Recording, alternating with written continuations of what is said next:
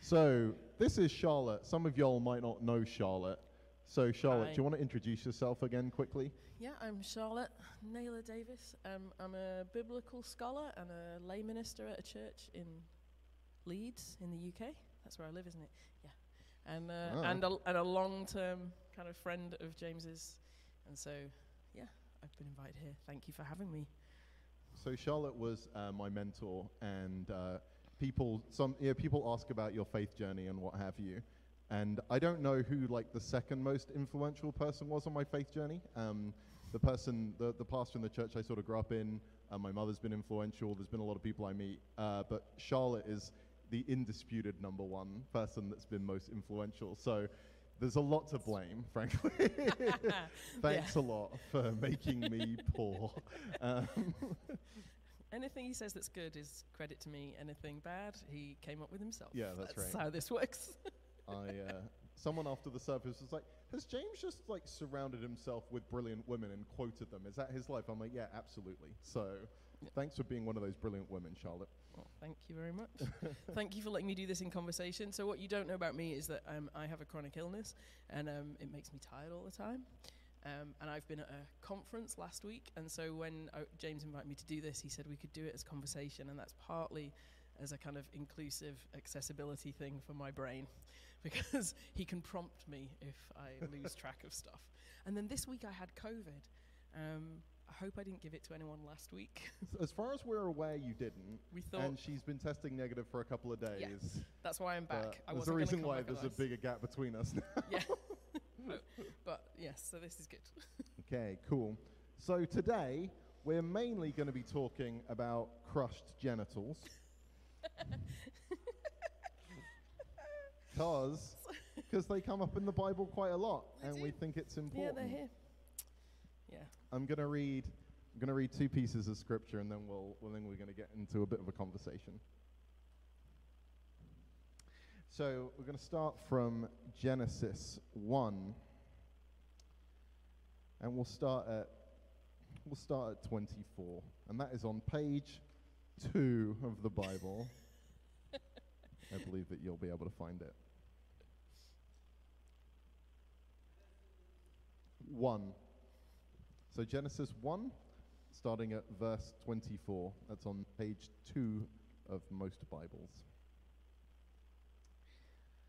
It says this And God said, Let the land produce living creatures according to their kinds, livestock creatures that move along the ground, and wild animals, each according to its kind.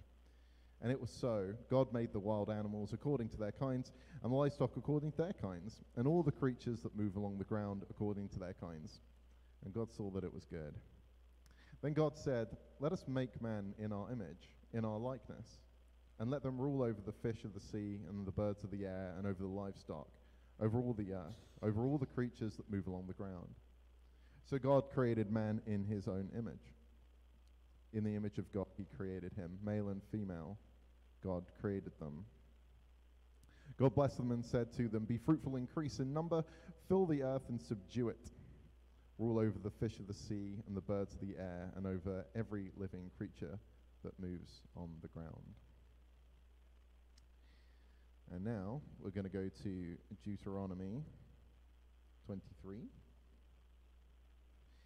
Deuteronomy 23, verse 1 says, No one who has been emasculated by crushing or cutting may enter the assembly of the Lord.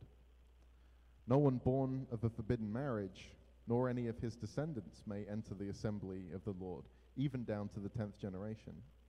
No Ammonite or Moabite or any of his descendants may enter the assembly of the Lord, even down to the tenth generation. Not a passage often read. Not, not. I, I want to say, anyone heard this preached on before? Deuteronomy 23. Okay, we're doing it. So the good news is we can basically make it up, and you don't know what we're talking about. You have nothing to compare it with. Brilliant. So we're going to get straight into it. One of the things that we've been talking about the last few weeks is bad ideas that we have about the Bible. And we recognize that some of us are coming to church, coming to scripture, coming to the Bible with some difficult ideas, and maybe some ideas that we've been told, but actually when we spend time with the Bible, when we really examine it, when we really spend time, when we dance with it, when we weep into it, when we let it weep into us, we realize that actually those things don't seem to add up. And one of the things that I think isn't adding up for us right now, uh, but I think is a very pertinent conversation, is this bad idea that the Bible says that there are only two genders. And so today we're going to be talking about the idea that actually Scripture is a lot more nuanced than perhaps we've given it credit, and perhaps it's often preached about being given credit for. So we'll start with Genesis 1 because that's kind of seen as a trump.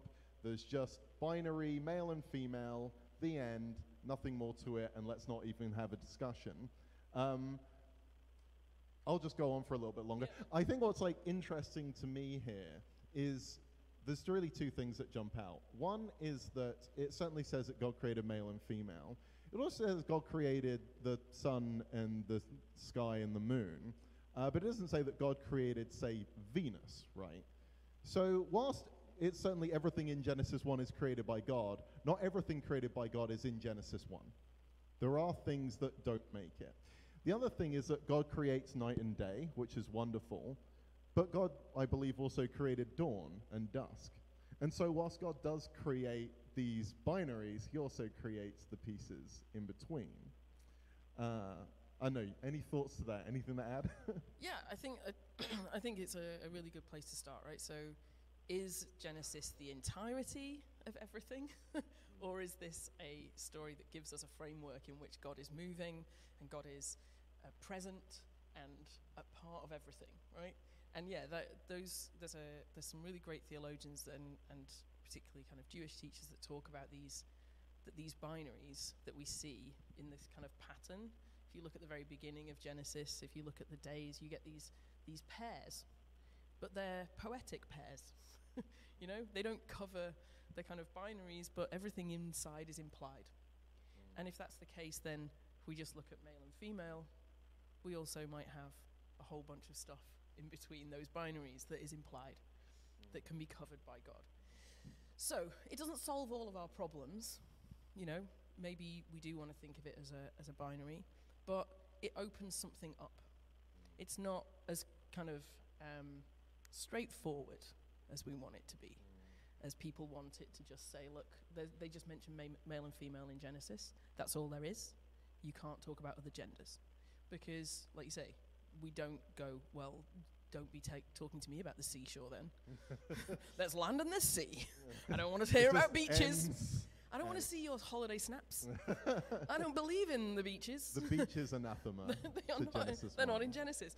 And, we, and the question is, like we were talking about last week, I, I'm hoping people kind of heard us talk last week, but that that the Bible is something we interact with, and it's it's guidance, and it's poetry, and it's rhetoric, and it's all of those things, and it is teaching but and it's living and it's, it's living. breathing. And so, again, if we're not going to take a kind of serious bi- like binary stance on night and day, and again assume that just the lights go off at seven, everything's dark, maybe we can breathe a little bit, take it, you know, not panic so much when we're talking about gender, and go, oh, actually, there's space here, like there is mm. for other things.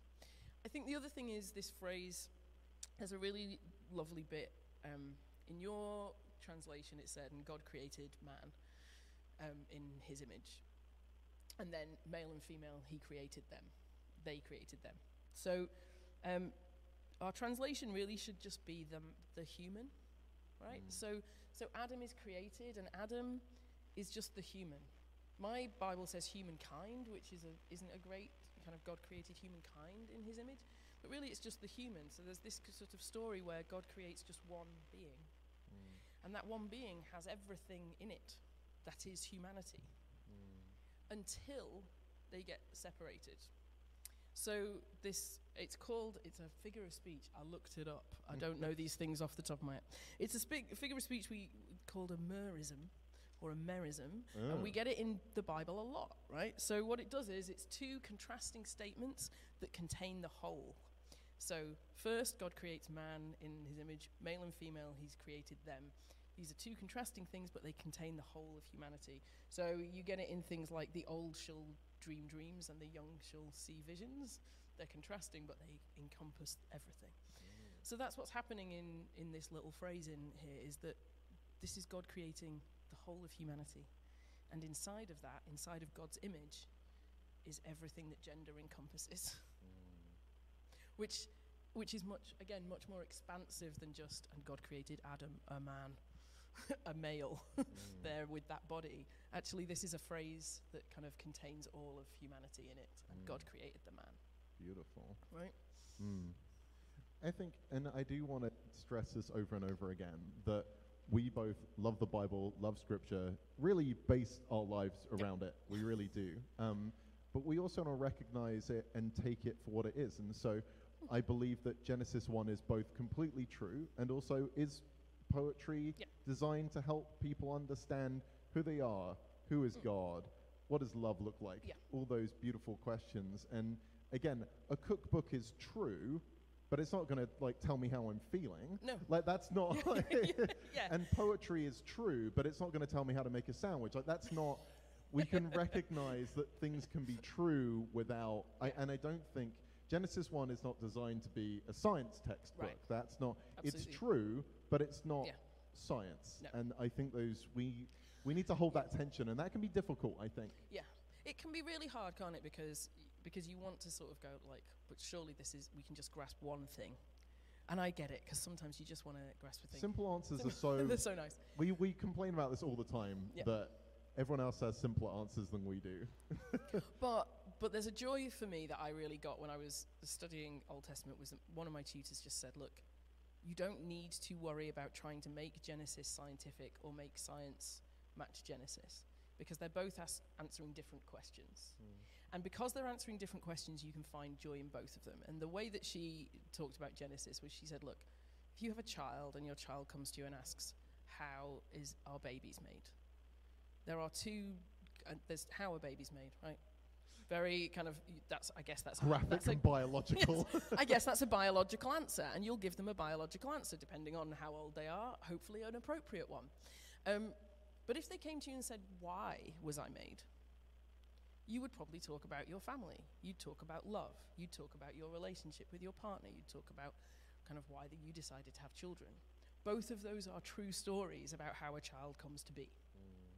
But they answer different questions. And Genesis is a why question. Why are we? What is my place in the universe? What's my relationship to God? It's people asking God, why? Why, are we here? And the answer comes because God looked and wanted to make something good and wanted to make something beautiful and made it look like themselves and created something of themselves in this. And now there's a relationship story. But it's not a how. So again, when it comes to gender, when people get too kind of like, well, there's just male and female in this in this book at the beginning, it's like, well, okay, but you know, that's again, are, are we looking to it for your scientific definition of gender, or is this about God making humankind? Mm. And so when I look at it, I go kind of go like, there's a lot of space in here mm. for a lot of love and beauty to be created. Mm. Speaking of love and beauty, let's talk about crushed genitals because we've been putting this off for too long, frankly. Have, right, let's get All right, Charlotte, what's the deal with eunuchs? What's why, with why, eunuchs? why is Deuteronomy 23 a thing? I don't understand. Why, why are the people with no testicles and why aren't they allowed? Okay. So, this is where we just come to the kind of a basic thing. Are there only two genders in the Bible? No. Because there are this other group of people who are mentioned, and they're mentioned all the way through. That's not just in the Old Testament, they're mentioned in the New Testament. Sorry, I'm uh, Yeah. not doing Express well with with this. hand. Express with one hand. So, so, the, so there's a basic answer. You can all go home now. Are there only two genders in the Bible? No. There's at least three gender expressions in the Bible because there's eunuchs. So, eunuchs in the ancient world um, are generally people who are assigned male at birth, um, who for various reasons have their genitals removed or um, live as a kind of third gender expression. Um, not always with their genitals removed. It's not. I'm going to say genitals a lot. Okay, so sorry. Just getting it. Just get you, used don't, you don't have to be here next week. I'm the one that. Um, so they often, because uh, they're living in this third gender expression space, they're thought of quite often as non-threatening.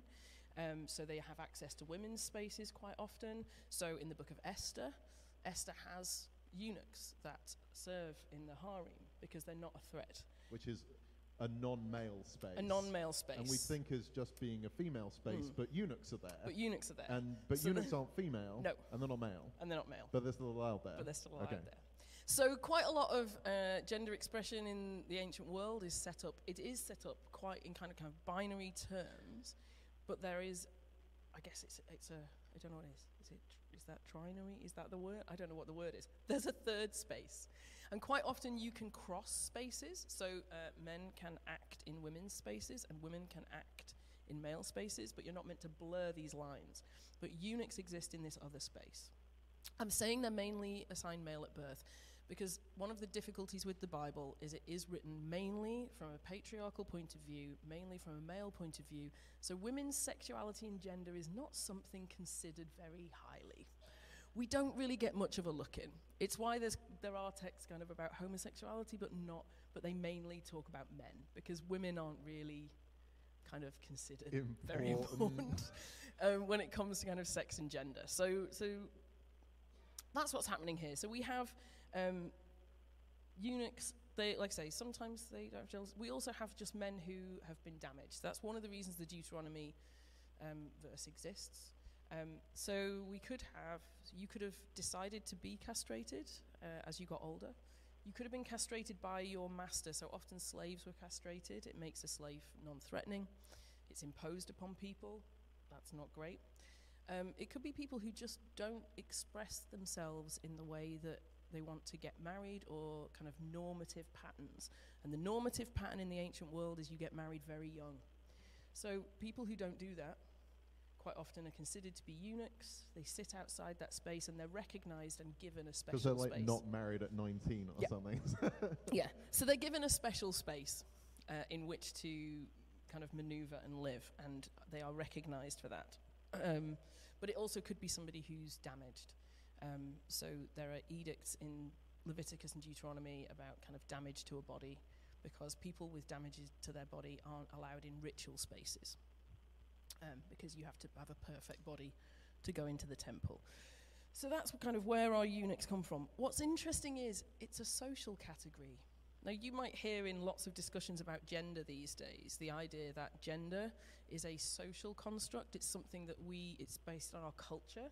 It's not necessarily based on what's going on in our bodies, but based in kind of our culture and how our cultural expression goes. Women wear dresses, do these things, men wear trousers, do these things. But actually, when you look through history, we know that in different cultures, look across the globe, different cultures have different rules. We talked last week about our haircuts. Greco Roman society, our haircuts are very, very wrong. ashamed of both of our haircuts. Both our haircuts are wrong. My Um, mum's ashamed of my haircut as well.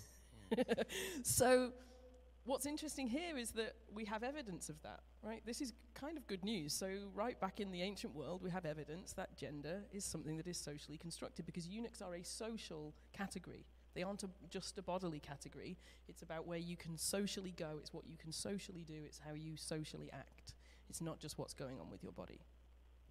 So that is interesting because it's more in line with what we think now than you know, we like to think the ancient world is completely different and categories were just really simple back then. It's like, mm, no. Actually, they're much more fluid and they move around a lot more than we think. So, I- want me to carry on? yeah, no, this is great. Just to point out as well, I think this is important that, that Jesus kind of acknowledges eunuchs as this as this third category as well. yeah, Um, and we like talking about Jesus. we do like talking So about Jesus. So maybe maybe we'll just like Yes. Do we want to quote Matthew 19 or I guess I can talk. Uh, I'll just say quickly Matthew, uh, in Matthew 19, Jesus gives some teaching on divorce, which is quite interesting and quite difficult, which is okay. Uh, and then at, at the end of it, basically, I lo- this is like wonderful. Charlotte and I laugh about this.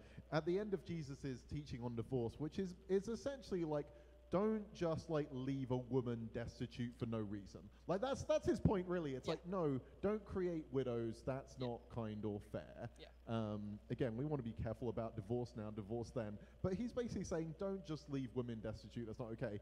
And the disciples say to him, if this is the situation between a husband and wife, it's better not to marry. Like, Yeah. I love it. Just like, well, they just throw their toys out the pram Well, entirely. If I can't divorce a woman, I, I don't want to do it gonna at all. her. Yeah, like good one. The disciples are great.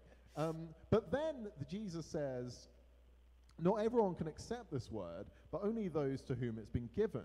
For some are eunuchs because they were born that way, others were made that way by men, and others renounced marriage because of the kingdom of heaven. The one who can accept this should accept it. Yeah. So, like, speak to that a bit. So we've got, th- yeah, Jesus acknowledges three different ways that you might kind of be a eunuch. Um, and again, this is Jesus acknowledging that there is a outside of the Outside binary way male, to be, female marriage. yeah, way to exist, and saying it's a good thing, right? Mm. So there are three things there. So we'll go backwards. People who are made make themselves eunuchs for the kingdom of heaven. This is a little bit of Jesus' hyperbole. You remember when he tells people if they're too lustful, they should gouge their eyes out? Uh, well, he's kind of saying if you can't abide by kind of decent marriage laws, you should castrate yourself. Um, he's being a bit hyperbolic there, probably doesn't really mean it, but he's saying, like, if that's the case, if you need to be clean, if you need to, for the kingdom of heaven, be without any sin, then you can do, always do that. Um, there are those who are made by men, so those who are slaves that have been um, forcibly made to be eunuchs. And then this really interesting third category there are those who are born eunuchs. And again, this is Jesus acknowledging, right there in our New Testament, that there are people who are born who do not fit the, the kind of normative behavior of getting married, having children. Um, it covers a whole bunch of people, right? So it covers everything probably from people who voluntarily want to fit into this third space, are assigned male at birth but don't feel that they are male and so they live in a female space. But it also could be people who find that they are infertile because, again, it's not a good thing to get married if you know you can't have children. So if you've got, if you've had damage to your genitalia, Uh, so if you're if you're unable to have Unable- yep. children, you Yeah. likely wouldn't get married Yeah. because that's not like Yeah. fair or right Yeah. or expected. Okay. And then also people who are born with genital difference. So this could encompass intersex people as well. Yeah. Because that's a known category in the ancient world. That people understand that. Yeah. Yeah. Again, this is something that, frankly, is really only coming to the forefront of conversations now. Uh, that even I it's worth talking about this as well. Like biologically, intersex people exist. So these are people Yeah. with both or neither uh, and, and kind of a whole uh, spectrum sexual of organs. And Mm. so even just to acknowledge that, Yeah. that like we, I was watching a video of, of someone who had both an ovary and a testicle, and they were sharing their experience. yeah, And again, I'm like, well, I believe that God created uh, him. He used him. Uh, like, I could believe that God created him. So what do I do with that? Yeah. This is it. We do just you know outside of all of the kind of social construct that we talk about, intersex people are people, and they exist and they're part of humanity. And just sex and gender are not as straightforward as this binary that we want to think. What we've done is hidden people inside of that binary. Forced people Mm. into particular ways of being, forced people into particular ways. And you know what? w- What's funny is that like I'm sat here wearing trousers, speaking at the front of a church, which you know in some cultures would completely be male behavior, and you don't think it's male behavior because your concepts of feminine and masculine are different. But you know all of these things are there. So I think it's again, it's re- for me, it's really good news. There's this passage where Jesus talks about and acknowledges and wit- gives witness to other ways of being. And I think I, I think I probably said this last week. If I didn't, I hope so. Like you know, quite a lot of scripture is there as a witness to things. It's not necessarily we're meant to mimic all of scripture. You know, we don't mimic Abraham's marriage to Sarah. hopefully, um, nobody's gone out and got themselves a concubine. not to my knowledge. that they didn't. That's not consenting. Let's Yeah. not do that but but it's a witness. It's a witness to these things happening. It's a witness to what's there, and and again in a debate like we're in kind of now in the modern world where people are being so kind of just stating something like the Bible only has two genders. It's like well, Jesus. And it's always nice when you've got words of Jesus, right? Because Mm. Paul, I mean, I like Paul, I'm a Paul scholar, but people get, you know, all knotted up with Paul. But when Jesus has witness to something, it Mm. doesn't solve all of our problems. These texts aren't writing to kind of our situation, so we still have to we still have to think about like, well, what do we do with this? But the Bible is a witness to what was going on in the ancient world, and it's a pretty good one. You know, historians use the Bible as well. It's you know, it's a biased one, but it's there, and it was written two thousand years ago. So this is evidence that that those of us who maybe are thinking about our gender expression differently and think, well, I don't fit, and does this necessarily work in a world of the Bible and Christianity? Well, yeah, these people are right here, mm. and they're in amongst our scriptures. You know, it's not everybody that we would think of, it's not all the genders that we now think about, it's not all gender expressions, but it's not just a binary. Yeah, and we get to continue to dance and wrestle with the text. Mhm. Which, so right, we've worked out there's more than two, but there is a bigger problem for me right now. Is that they're excluded, Right. and that's a problem Yes. because I think that's not Yeah. good and doesn't seem to be the heart of God. But Scripture has something to say about that. Yes. so he's good at leading, isn't he? He's good. He's good. Yeah. Leading questions. So, yeah. Deuteronomy 23, people are excluded from the assembly of God. Well, what does that mean anyway? Who are the assembly of God? That's a complicated thing. Um, the assembly of God could be two things. It could be the whole people of, of Israel, but it could also just be the sacred space, so priesthood. Um, you will find lots of things excluded in Leviticus and Deuteronomy, and I think there's something really important here that I only learned a few years ago. There's a real difference between something that is I'm going to use the word abomination because that's the word that's thrown around a lot. Something that's an abomination um, isn't always a massive moral judgment because the things that are abominations or are excluded are often only ritually excluded. So there are rules in Leviticus and Deuteronomy about what can go into the temple of God, like what, and to go into the temple of God, you have to be as clean as possible, as ritually clean as possible. Okay? But things that aren't ritually clean, menstruating women are not ritually clean. They count as an abomination if they go into the temple of God. Okay? But we wouldn't say, well, therefore, all women who menstruate, all people who menstruate, are for all time morally judged and therefore outside of God's kingdom. Nobody has ever done that. But then but we look at something like, say, the verses on homosexuality or the verses here about genitalia and go, well, that must be a moral judgment on their whole person for all of eternity. And it's not. These are verses written about who can do specific things in the temple. And you know what? An awful lot of us are excluded from that when we go through it.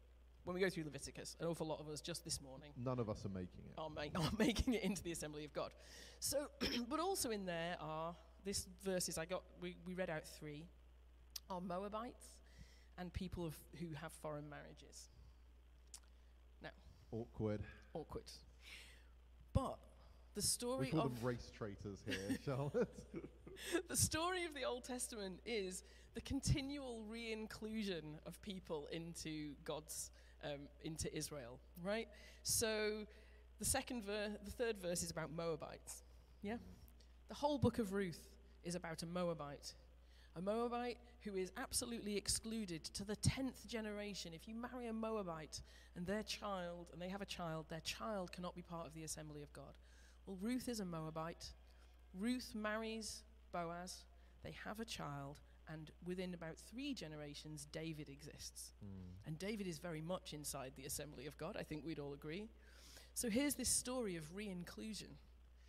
And it's the same with eunuchs. So in Isaiah 56, is it 56? Yeah, 56. In Isaiah 56, it says, and I'm going to read it because it's a really great psalm. In Isaiah 56, Do not let the foreigner joined to the Lord say, The Lord will surely separate me from his people. And do not let the eunuch say, I am a dry tree.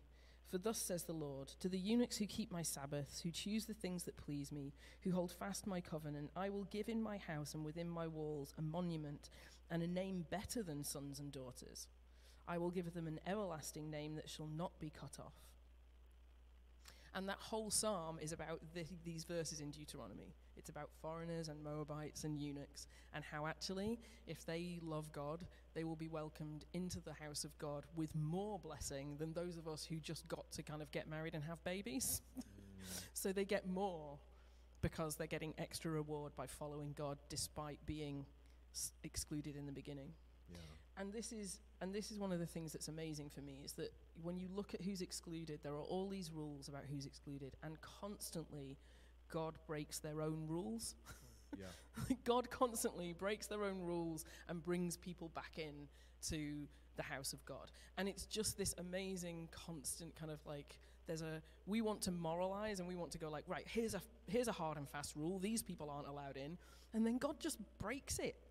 God just goes, "Yeah, but I've seen this person, I've seen these people and they love me. I think I'll have them." I think I'll have the Moabites back in. And, you know, Moabites are the worst of the worst. Like, you are not allowed to marry a Moabite. They're awful people. Just lets Ruth in Yeah. because she follows her mother in law and she obeys the laws of God. And so. Her blood is in Jesus. in Jesus. And then she ends up, and this is the way we were talking about it, like, and then there's this extra bit where you get to the New Testament, and then Ruth is in the genealogy of Christ. Yeah. So there's this absolute kind of like more and more inclusion, more re-inclusion of people who've been excluded the further we get through Mm. scripture, which is just this beautiful thing. So like we really want to moralize, like we really like to think this looks normal to us.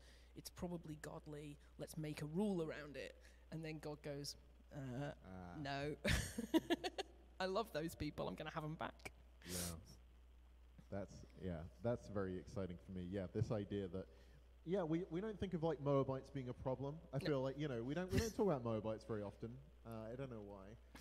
But probably because again it's like well they've been redeemed, they've been brought in. Like the, Yeah. what does it to say? Like they're yeah, the Moabite blood is in the veins of Jesus. Like Yeah. so we can't have a problem with them if they've been brought back in. And No.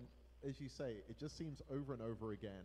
It begins so narrow. You have the chosen people, and then there's more chosen people, and then there's more chosen people, and Yeah. then there's more chosen people to the point where, yeah, like everyone is a Yeah. chosen people, right? That's right. We, you know, we're all here. And I think there's just this kind of, like I say, that there's just this increase constantly and a widening out. And, a, and it's God that breaks the rule. I think this is the Mm. thing. Like, I think we get accused quite often of trying to just fit God into a, a modern world that we want. But time and time again, you know, the whole story of Jonah, for example, is Jonah going, No, I, I don't want to go to Nineveh because uh, I don't like them. And you they're said they they're terrible, and they're don't like terrible people and they break all your laws and by rights they should be judged and god's like mm, yeah but i think i want to give him another chance actually Yeah. i think i'd like that to i think i'd like that to happen it's like mm, It's like I have judged them. The judgment is mercy. Yeah. Over Yeah, and over. over and again, over again. Like the judgment is mercy. So we get into act 8 Yeah, all right. Final, final piece, final piece, because that was enough time not talking about eunuchs for a second. um, do you want me to read this? Yeah. So, this is this is a piece that, um, if you've been at church for a while, you've probably read it before. Uh, you may have heard this preached on before. I feel it's probably one of the more popular ones to preach on. But but we're going to re-examine this with what we now know about eunuchs and what we think about eunuchs and perhaps how eunuchs see themselves. Um, so Acts 8, beginning at verse 26, says, Now an angel of the Lord said to Philip, Go south to the road and the desert road, and that goes down from Jerusalem to Gaza. So he started out, and on his way he met an Ethiopian eunuch, an important official in charge of the of treasury of Candace. Candace? Candace? Candace? All right. Queen of the Ethiopians. This man had gone to Jerusalem to worship, and on the way home was sitting in his chariot reading the book of Isaiah. Hey, we were just reading that. The prophet. The Spirit told Philip, Go to that chariot and stay near it. Then Philip ran out to the chariot and heard the man reading Isaiah, the prophet. Do you understand what you're reading? Philip asked. How can I? He said, unless someone explains it to me. So he invited Philip to come up and sit with him. The eunuch was reading this passage of scripture. He was led like a sheep to the slaughter, and as a lamb before the shearer is silent. So he did not open his mouth. In his humiliation, he was deprived of justice. Who can speak of his descendants? For his life was taken from the earth. The eunuch asked Philip, Tell me, please, who is the prophet talking about, himself or someone else? Then Philip began with that very passage of scripture and told him the good news about Jesus Christ. Sorry, just Jesus, it said. As they traveled along the road, they came to some water, and the eunuch said, Look, here is water. Why shouldn't I be baptized? And he gave orders to stop the chariot. Then both Philip and the eunuch bent down in the water, and Philip baptized them. When he came up out of the water, the Spirit of the Lord suddenly took Philip away, and the eunuch did not see him again, but he went on his way rejoicing. yeah Hooray! yeah, like I love. I mean, I love this whole passage, but I, I think particularly in the context of when we're talking about gender and who can be included and who can be included in God's kingdom and who does Jesus bless and all of those questions that people have and do you have to change. This story is incredibly important now. This is one of our first kind of major kind of conversions in Acts. It's the right at the beginning of the church. Right at the beginning of the church, the beginning of everybody that's being kind of who's finding out about Jesus and finding that Jesus is the Messiah, we have a conversion, and it could be anybody. Right? I mean, this would be a pretty amazing story no matter who it was. Yep, the, the angel of the Lord tells Philip to go to a chariot. Someone and then, he, happens and then to he be teleports away. he like- teleports away. He happens to like that's pretty miraculous. If you know an angel tells you to go somewhere and someone genuinely wants to know about Jesus when you get there, like that's pretty ace. It's I'd never like happened to, me. happen, Yeah. like, come on. Um, so it's pretty amazing, but it's not just anybody. It's a eunuch, and just you know, Queen Candace is a real person. The historical queen of the Ethiopians. We have stuff of hers in museums, so she's a real person. But it's a eunuch. Um, and it's important that it's a eunuch. Now, it's probably not a eunuch. This is really technical. Probably not a eunuch with crushed genitals or castrated because he's been to Jerusalem to worship. So he at least would have been in part, seems like he's been in part of the temple. But he's called a eunuch, so he is somebody who is living outside of this normative idea of gender um, and has to be to have that title. So he's important, um, and he's a eunuch, and Philip asks this, and he asks this simple question, and um, in my translation in the NRSV, and, and I think it's more um, relevant to the Greek, is the question is, what is to prevent me from being baptized? Right? A question that people ask all the time when they're faced with churches and rules about who can come to Jesus. What is to prevent me from being baptized? And we don't get Philip's answer. There's an assumption that the answer is nothing. There's nothing to prevent you. At no point does Philip say, Well, you can be baptized, but later you're going to have to change the way you express your gender, or later you're going to have to do these five things, or go to, or even some of the stuff that Jesus says to people, which is like go and get cleaned, yeah, that's or like interesting, eh? Like Jesus seems to have like Jesus is like, yeah, you've been healed, but you need to go back to the priest and become socially clean and stuff like that. Peter says nothing, and one of my translations just says like they. Oh, so Philip, Philip. So they, he says nothing, and it's just like, mine says um, they got down in the water together, and I just there's just this lovely kind of like, yeah, what what what prevents me? Nothing. So let's just get down in the water together and and be with Jesus, like that's what we're gonna do and then he goes away, spirited away. I mean, clearly he needs no more instruction. Like off he This goes. also doesn't happen much. No. People don't usually get teleported by the Spirit. No, like, not to be flippant here. Like, that's no. a pretty. It's a pretty cool It seems like a significant moment. Yeah, it's a really, and he goes on his way rejoicing, and there's just this utter joy in it. We're left with this. It's just joy, right? This is just a passage of Mm. joy. There's nothing else in it, and you know, and if someone's going like, well, do people have to change after they've met Jesus? Do they have to? Well, I don't know. I have one example of someone who's outside the binary getting baptized, and the entirety of the Bible that the Bible says about it is he went on his way rejoicing. He knows God now, like, Yeah. and and I want to get down in the water with people where Jesus Mm. is. Like, how much better it does it get than that? And I mean, I think we talk about this. The reality is that when those barriers are removed, when those real uh, to understanding who Jesus is, to understanding who we are, like, do I need to change? Like, no, you don't need to, but it's inevitable.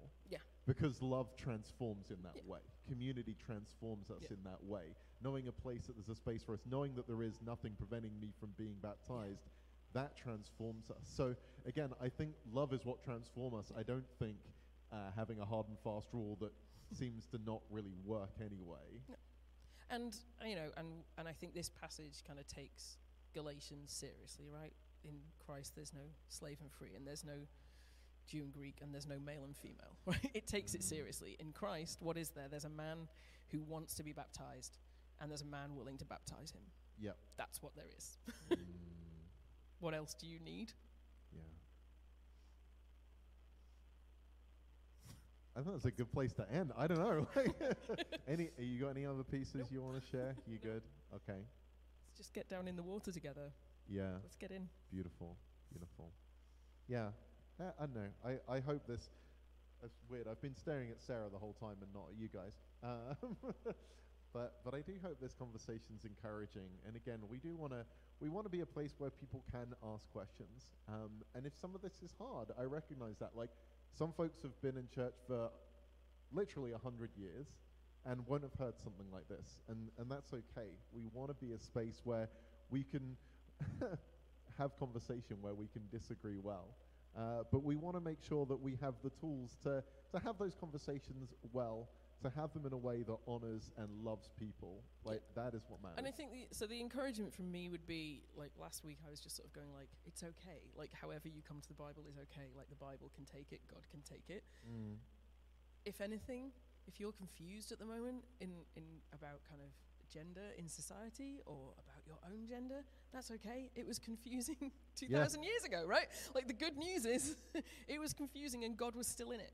Mm. God's still in it. Like it's here, it's in our text. So it's okay to not necessarily know what you think. It, that's okay. It's okay to be on a journey with it. You know, we talked last week about like, you know, my relationship with kind of God being different from when I became a, well, my relationship with myself is different now than it was when I was Mm. 13. These things are okay because again, we've got a witness to a journey where God doesn't leave. So Mm. God's not going anywhere. It's okay. we can do this. And I'm sure you've got people who can talk to people about gender. Yeah, I'm course. sticking around a bit. You can chat to me if you want. Um, but but yeah, like it's okay because we've got witnesses to other people. Like you say, the disciples are going like, well, if that's the thing about marriage, I'd, oh, uh," I'm just going to you give know, up. and they've been with Jesus for three years by then, and they're still confused by things. So it's okay for us to, to, to be worried. But I think the thing is to not let go. Like we're in Mm. this, we're in a community together. We can, like I say, we can get down in the water together and figure it out Don't let go there. of scripture. Don't let go of one another. Yeah. Don't let go of Jesus. Yeah. And it's going to be all right. Yeah. Mm. All right. Let me let me pray us out.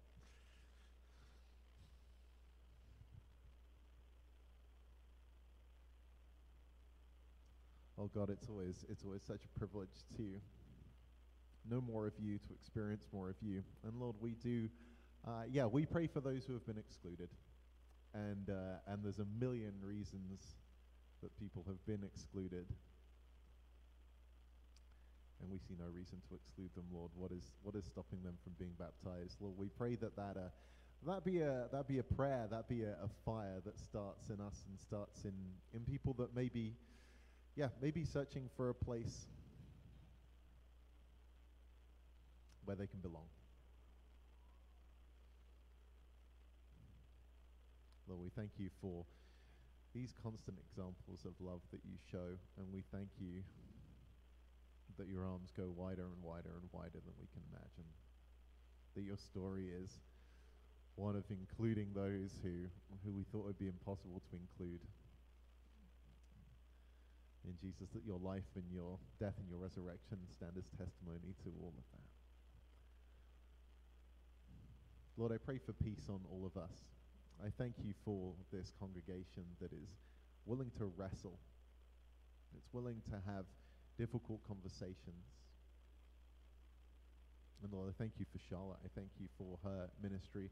I thank you for the impact that she's had on my life and, and so many other lives as well. We, we bless her and we uh, pray that she doesn't be too exhausted moving forward. We ask all these things in your name, Lord. Amen.